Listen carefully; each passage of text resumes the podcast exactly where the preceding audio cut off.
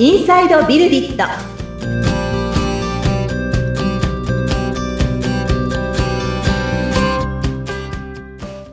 こんにちは。株式会社ビルディットの富田です。アシスタントの菅千奈美です。富田さんよろしくお願いいたします。はいお願いいたします。さあ今回なんですけれども、前回富田さんの会社9期目に入ったということで、そうなんですよ。はい、はい。えーこれからのことをですね、またお話ししていただきたいなと思うんですが、そうですね、えーはい。2024年に入って前回2023年に、えーどのような、まあ、いわゆる IT テクノロジーでのトレンドがあったか。そして、えーまあ、いわゆる教育人材育成の現場でどのような変化が、まあ、外側で起こってたかみたいなねはい。お、話について、まあ、かなりその駆け足といいますか、あの、うん。絞られた、あの少ない情報でしたけれどもね、情報提供をさせていただいた上で、えー今年以降どうなっていくかみたいな。はい、はい。実はまあ去年もね、やってるんですよね。この年越しにあたって年末年始周辺で、うん、えー2022年の振り返り、2023年ってこういう年になるかな、みたいなええ。ところを毎年、えーここでお話ししてるんですけど、はい、まあ、今回以降、2024年っていう1年がどんな風になっていくのかみたいなところをですね、うん、ちょっとまあいろんな私が感じてるところだったり、えー情報収集している範囲で見えてること、はい、はい、そんなところから、えーまあ当社のうんビルディットという会社がどのように、えーそこに、それを、それに対応していくのか、どのように進んでいくのかということについてお話しできればというふうに思います。はい。はい。で、2024年今年ですね。はい。どんなことが 起こりそうですか？はい。まあ言って、2024年はですねう、ん、その、このやっぱ大きいトレンドで言うと、その前回お話しした生成 AI の話っていうのはまだまだ広がりを作るだろうなというふうに思うんですよね。はい生。成 AI なんですね。はい。ん。で、これもですね、あの、日経新聞で 見たんですけど、はいまあどこだ、どこだったかなガートナーかどっかの予測だったと思うんですけど、うん、えー、2026年、再来年までに、はい。大体すべての企業のですね、何パーセントは生成 AI を業務に取り込むことになるだろうっていうことを言ってるんですよ。で、この何パーセントっていうのは大体どれぐらいだと菅さん思われます？えええ、20%ぐらい。うんうんうん。ま あわかんない。昨年ね、1適当年で、うん。2023年で5%弱って言ったんですけど、そう。うん。その2026年までに80%って言ってるんですよ。80%? うん、そうそうそう。だから一、気に。そう、一気にっていう感じなんですよね。はい。もうなので当然のように、その AI を、えー業務で活用するようになるだろうということを言ってるんですよね。まあもちろんいろいろそういった、まあコンサル会社といいますか、調査会社のポジションといいますか、うん言い方もあるとは思うんですけど、はい。ただなんかそんなに外れる感じでもないかなっていうか、去年のこの広がりの仕方を見ていると、うん。むしろ何か、あのーこれはですね、その前回民主化みたいな表現もしたんですけど、なんかこう、現場からもうどんどん勝手に起こっていくというか、はい。うん、あの、いわゆる、その、知的生産といいますか、うん。えーまあ、生成 AI は言語の扱いだとかっていうところから、えーお上手だったりするんですけど、まあ、それ以外のところも含めて、昨年はその、例えば動画周りだとか、はい。えー画像生成だとか、うん。みたいなところにもどんどん応用が進んだんですが、まあ2年っていう歳月がこれからあれば、はい。まあ実際そういったところで、その業務での、その現場活用っていうのは、もう本当現場を中心にどんどん普及していく、うんそれを使うのが当たり前になっていくっていうところはあるだろうなとはい。いうふうに思うんですよね。なので、まあ私たちも、その当社でのその今年2024年の最初の仕事始めの中では、あの、まあ、去年も、もともと私たち新しいもの好きなメンバーが集まってますし、はいシステム開発の会社ではあるのでう、ん。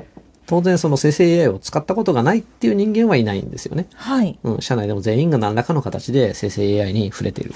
うん。うん、ですが、その、さらに意識的にっていうところで言うと、はい。その、いわゆる、その IT 化による業務効率化っていうところに加えての、その、はまあ、価値創造というんですかね。うん。うん。うん。なんかその、ただ効率化、時間短縮するだけではなくて、価値を作り出すっていうところも含めて、もっとその積極的に使っていけるシーンがないのかっていうところに対して、はい。まあ意識的にみんなで取り組みたいよねっていう話はしていたところですね。うん。はい。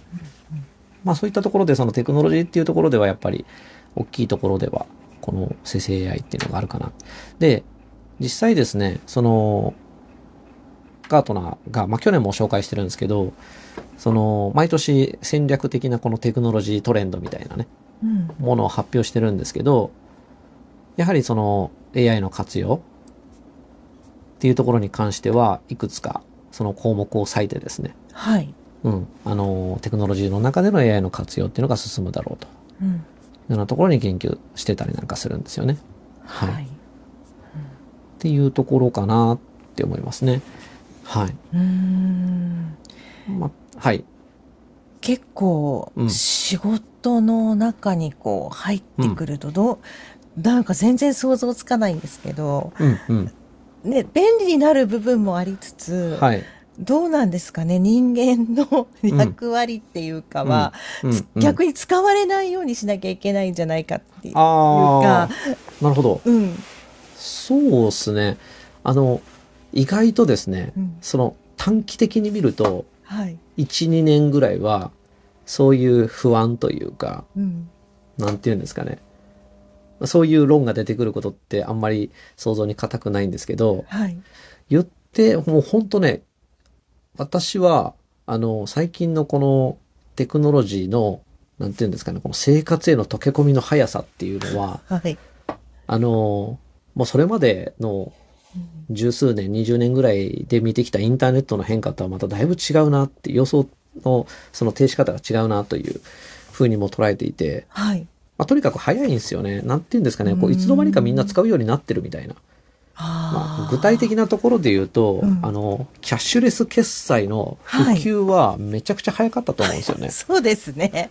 ううんん、うん、うん。まあなんか、それって、なんだろう、現金持ってる人はこれから不安だよねとか、うん、キャッシュレス使えないと生活できないってことなの？みたいな不安ってひょっとしたら、最初の最初はあったかもしれないですけど、うんうんもう今多分みんな普通にペイペイで送金し合うとか、やってると思うんですよ。LINE でギフト送るとか。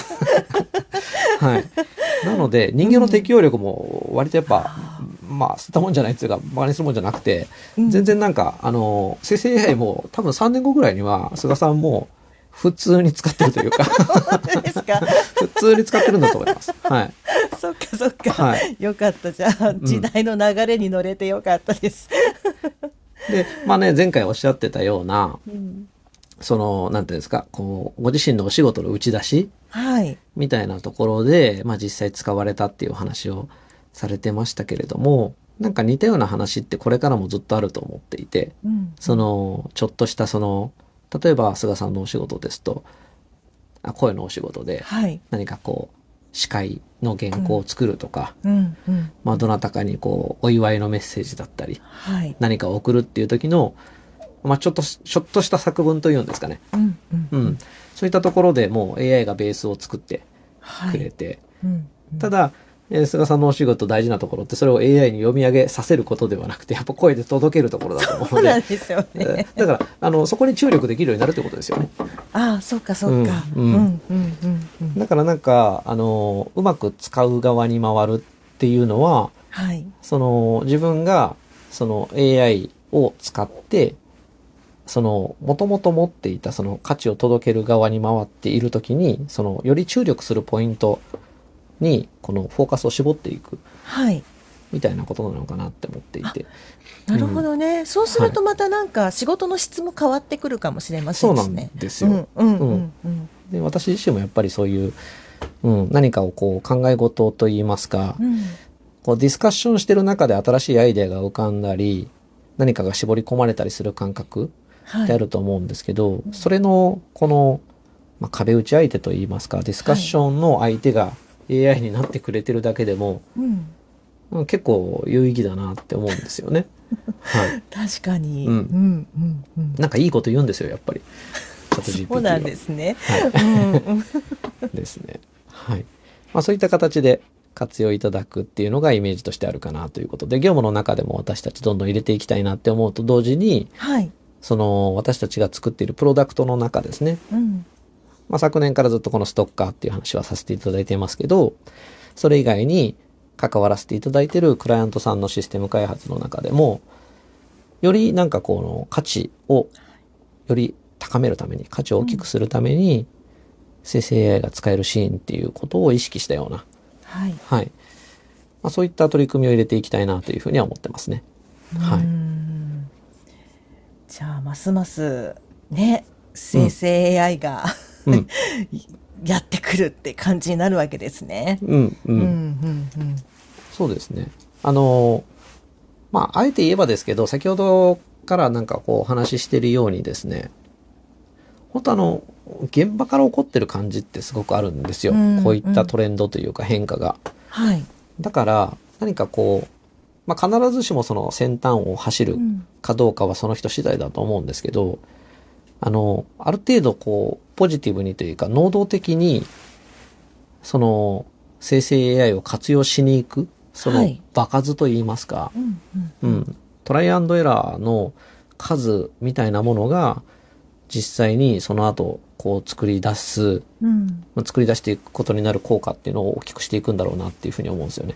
はい。だから何かこう、待っていて、どこかで生成 AI を使う、すごい、すごく良い、こう、タイミングが降ってくるわけでもないと思ってて。どんだけ自分から使って、はい。うん、それをこう取り入れていくかみたいなところが結構大事なのかななんていうふうにも思ってますね。はい。うんそういう意味で言うと、うん。富田さんの会社も積極的にこれから、じゃあやっていくねっていうことですね。はい。